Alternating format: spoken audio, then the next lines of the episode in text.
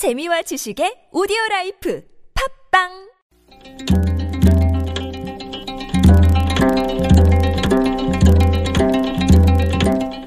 한문학자 장유승의 길에서 만난 고전 상명하복이라는 말이 있지요. 윗사람이 명령을 내리면 아랫사람은 복종한다는 뜻으로 상하 관계가 분명함을 나타내는 말입니다. 상명하복은 고전에 나오는 말이 아닙니다. 해방 전후부터 쓰기 시작해서 군사정부 시절에 널리 쓰이게 된 말입니다. 상명하복은 군사문화의 잔재입니다.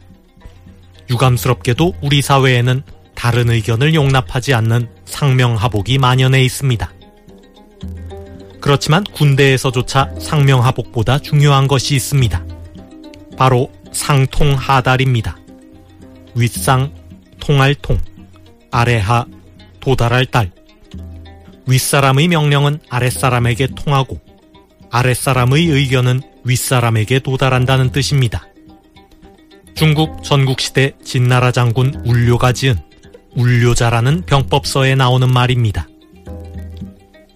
전쟁터에서 중요한 것은 장군의 지시와 명령이 병사에게 제대로 전달되는 것입니다.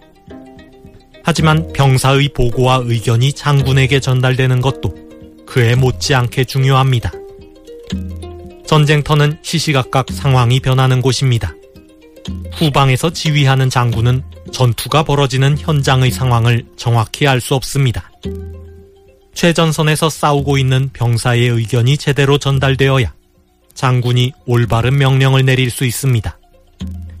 병사의 의견을 묵살하고 명령을 내리는 장군은 결코 전쟁에서 승리할 수 없습니다.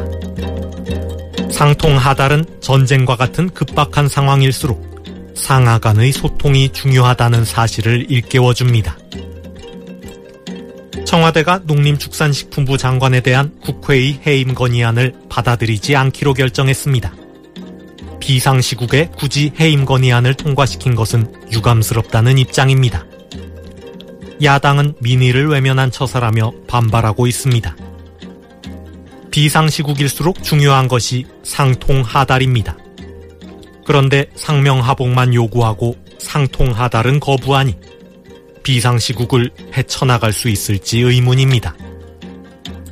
상명하복만 있고 상통하달이 없다면 그것이 바로 불통입니다.